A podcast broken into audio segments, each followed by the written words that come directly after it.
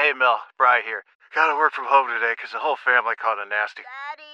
Hey, Mikey, if you're gonna puke, find the popcorn bowl. But my availability is 110%. Coincidentally, so is my fever. Kidding.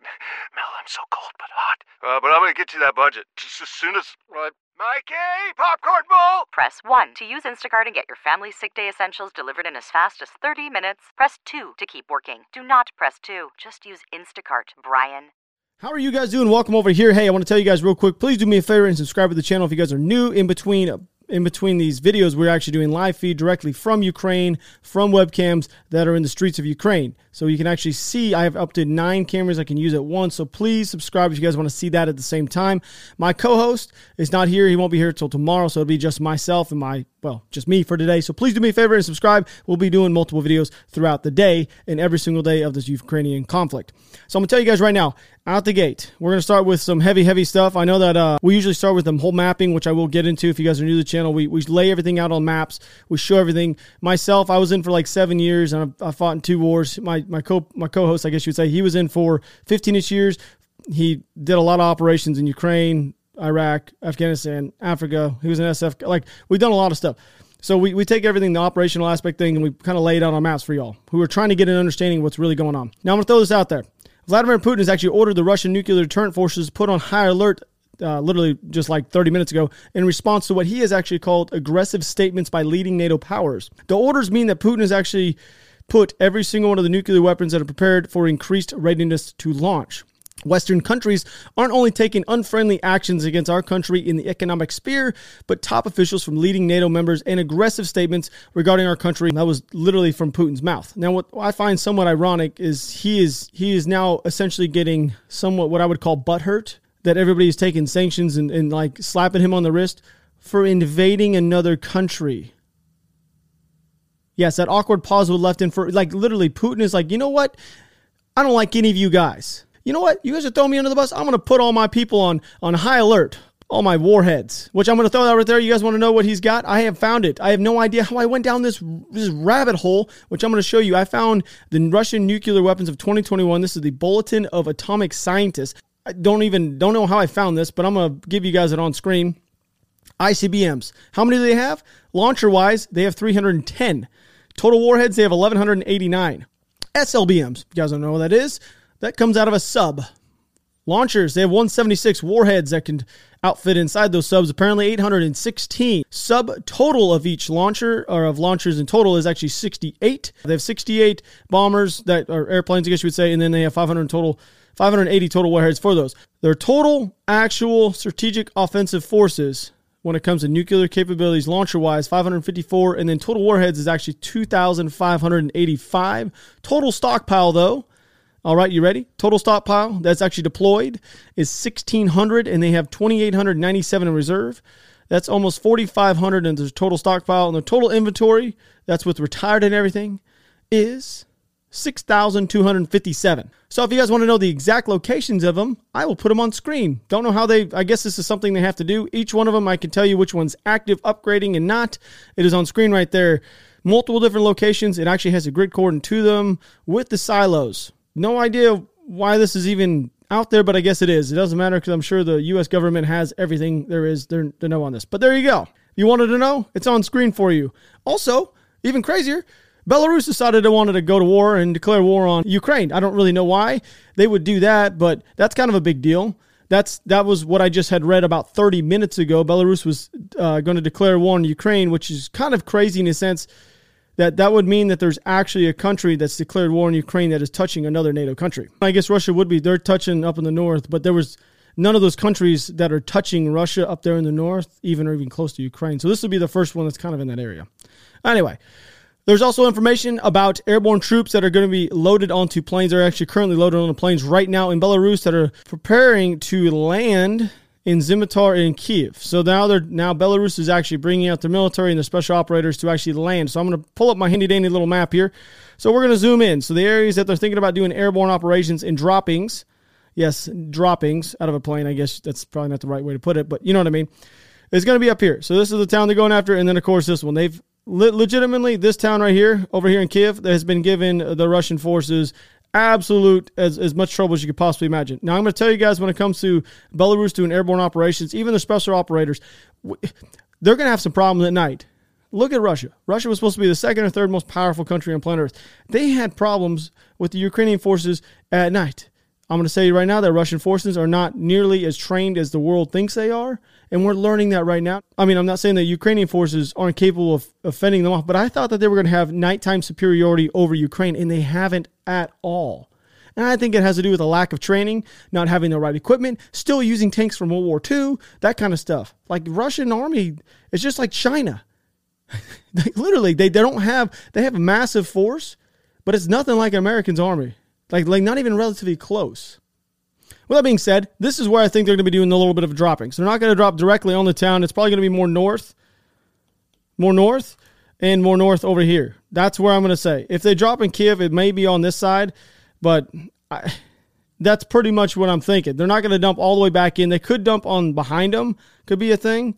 But from what I'm seeing here, they've been having so much resistance on that south side of Kiev. I think they're going to have to push north.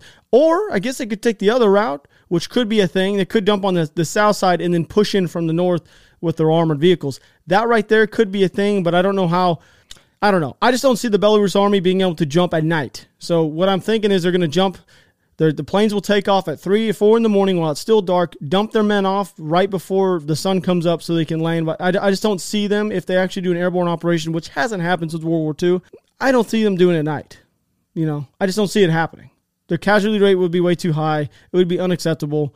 It just wouldn't be right. So I don't see that happening. So now that we're back over to the maps, I'm going to go ahead and zoom back down to south. I'm going to give you guys the areas that Russia is currently controlling. And this is the map that we are using yesterday. So I'm going to show you this. We're going to zoom in here. This is the most southern side of Ukraine. This is around that area of Tokmak. I was calling it Tomahawk yesterday. That's my little Tomahawk area. So Zaporizhzhia up here in the north northern area of this map. So right there, there have been some heavy resistance there. And then along on the most eastern side of Mariupol, as you guys do know over here. Okay, I'm going to go ahead and change this over to black so we can see a little bit better. So they've been having heavy resistance here, clearly, because they've been this entire time, they've been bombarded from the sea from here. But I'm to tell you right now, we're going to put the blue. So Ukrainian defense is super heavy right here and right here. Extremely. Now, Russian forces have been able to push through, and now they control this much more white space right here. This is the ground the Russian army clearly controls as of right now. Then we're going to scroll down to here. I have some stuff I'm going to show you guys from this area of Berdyansk. I actually have video of Russian Buk surface to air missiles that are coming directly out of this this city down here. I'm going to tell you guys right now.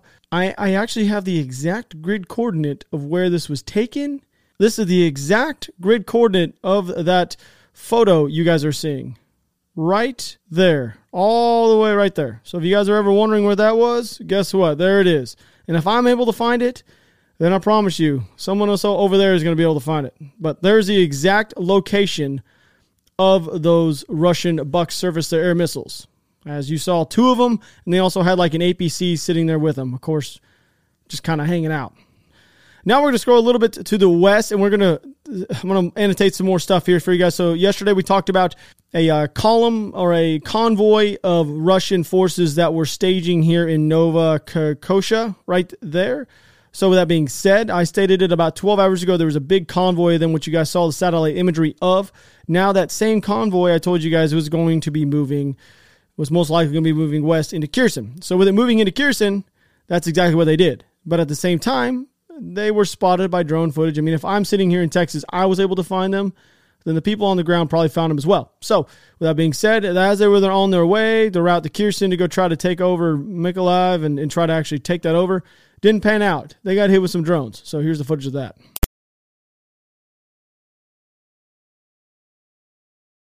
Now there is currently some major there's major heavy fire going on here in Mykolaiv, right on the outskirts right here. So I'm gonna I'm gonna annotate this in blue so right here, there's some heavy, heavy, heavy defensive positions set up by the Ukrainian forces that has not allowed.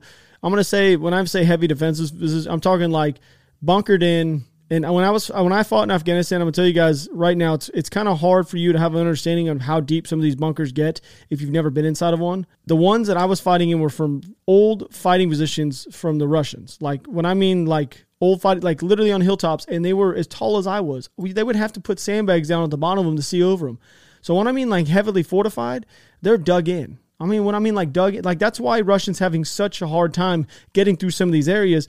It's because these guys are fortified and dug in like crazy. And, and when you're in a defensive position, you're going to not take as many casualties as you are well, if you're on offense. Which, with that being said, you know, we can just peel over to how many losses Russia's actually taken as of right now. As of February 27th, 4,300 troops is the confirmed number, approximate confirmed number. 27 planes, 26 helicopters, 146 tanks, 49 artillery pieces, 706 armored personnel carriers, one Buk system, which we just found two more. Cha-ching. Four grad system, 30 cars. That's a little strange. 60 refuel tanks, two drones, and two ships or patrol boats. So there you go. There's the updated stats for you. I know the Ukraine, I don't even think they've crested over a thousand casualties as of yet, but like I said, they're sitting currently in defensive fighting position, so it's going to be a little bit more. That's what I'm saying. They're going to have to, I was saying this yesterday, they're going to have to hit them with a lot more arty and a lot more just stuff from the air, which I don't know if Russia really wants to put that on. I, that means they have to take a significant amount more of civilian casualties, which like when I mean significant, if you're going to come in and start dumping bombs on a country, it's going to be pretty significant casualty wise. So I brought up the street signs yesterday. Also, hey, look, I got a little overlay. See this? It's pretty much telling them to go off. That's literally what it says on the street signs. So they've changed all the all the electronic street signs inside of Ukraine have literally said "Eat it, Russia." It's pretty much what it says. I'm not even kidding. It's kind of funny. So I had to overlay that for you guys. There's also a Chechenian battalion commander. This is kind of strange because at the same time, I, re, I was talking about it yesterday that there's the Chechens have actually come in and started fighting with with Russia. Now there's actually one that has come out and stated that he is going to fight with Ukraine. I mean, a little strange. The battalion of Dzhokhar Dudayev is apparently going to fight on the side of of Ukraine against Russia. And he claims that the last one that just came in with Russia is actually traitors. He goes on to state this We'll always fought for Ukraine and we will continue to do so right until the end, until together we have victory. He said that the others are traitors to the Ukrainian nation, same as DPR and LPR puppets. Dear honored Ukrainians, please don't consider them Chechnyans. They're not Chechnyans. They're a disgrace of Chechnyan people. Traitors, don't be afraid of them. Real Chechnyans are with you, fighting right beside you and shedding blood for you. Wow. Victory will be ours. So there you go. One of those things where I was talking about yesterday, morale boosters. There's another one for you. That's a morale killer for the Russian military. So we're going to move over to our handy dandy Google map here, and this is a town of Kupiansky. I'm probably going to say it incorrect, but it's over near Kharkiv. Anyway, it's right here where that little red dot is, as you guys see, and there's Kharkiv. So I'm going to go back over to my handy dandy little notepad book here. And here it is right here. I'm going to go ahead and circle it for you guys. We have a recon unit from the Russian military moving there through there as of currently. So if they're moving through there, I, I can't really tell exactly where they're going to go, but I'm just letting you guys know. There is one that's been spotted right there, which if they're going to do anything would probably move south and or move this way to try to help their element on the backside of Kharkiv. So this recon element, I'm going to assume that all they're doing is is either going to move south and report back or move west to northwest over to the backside of Kharkiv to try to help the element that's trying to push through Kharkiv, the one that's actually in Belgorod, the one that has been staging this entire time. Maybe they're trying to push back to tell them what the enemy forces are really back there, where to drop bombs. That is exactly what a recon element is going to do in the first place. Recon isn't there to essentially pick a fight. They're there to radio back and actually tell where the enemy units are and so on and so forth. So that is exactly what I think is going on there. But it is a go, it is good to know exactly where one is sitting at. All right, so now we got Mar- Mariupol. We're going to go up this main route here. I'm going to go ahead and erase this stuff right here so you guys can get a clean picture. So right here is where I am talking about where they have actually taken. So now they've actually been able to move out. The Russian forces have been able to move out as I'm making this. They've moved out to about right here. So now they control about this much more white space. This red you are seeing, they now control.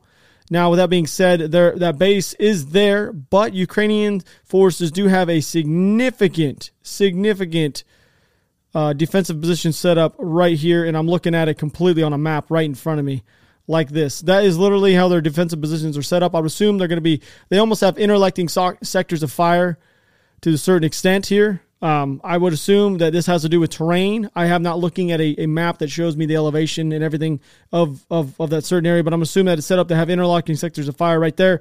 So one's got to be on a hilltop, but currently that's that's all I can tell you guys as of right now. They've held off this entire area is still being held off by Ukrainian forces, but Russian forces have pushed in and they actually decided to take a selfie at the 37th Motorized Battalion in front of their sign. I guess it's one of those kind of morale things I was talking about earlier, like, hey, look, we got your stuff. Same type deal. So the Ukrainian delegation is actually going to be meeting with uh, the Russian delegation currently in the next couple hours without preconditions on the Ukrainian Belarusian border near the near the Dnieper River, which is going to be on the north northern northeastern or excuse me northwestern side of the country. Germany is also going to be arming itself with an additional 100 billion for the nation's defense this year and adding more than 2% of its GDP from 2022 and onwards. Apparently Germany is a little bit worried of Russia, so they're actually booster like I mean we're talking 100 billion. That's a, that's quite a bit. It's, it's quite a bit of doll hairs. Anyway, if you guys want to know the list, list of countries that have also uh, pretty much told Russia to to eat eat a fat one when it comes to flying through there, Ireland, UK, Slovenia, Czech Republic, Poland, Lithuania, Estonia, Finland, Romania, Bulgaria, and France. Pretty much they have been cut off from flying west.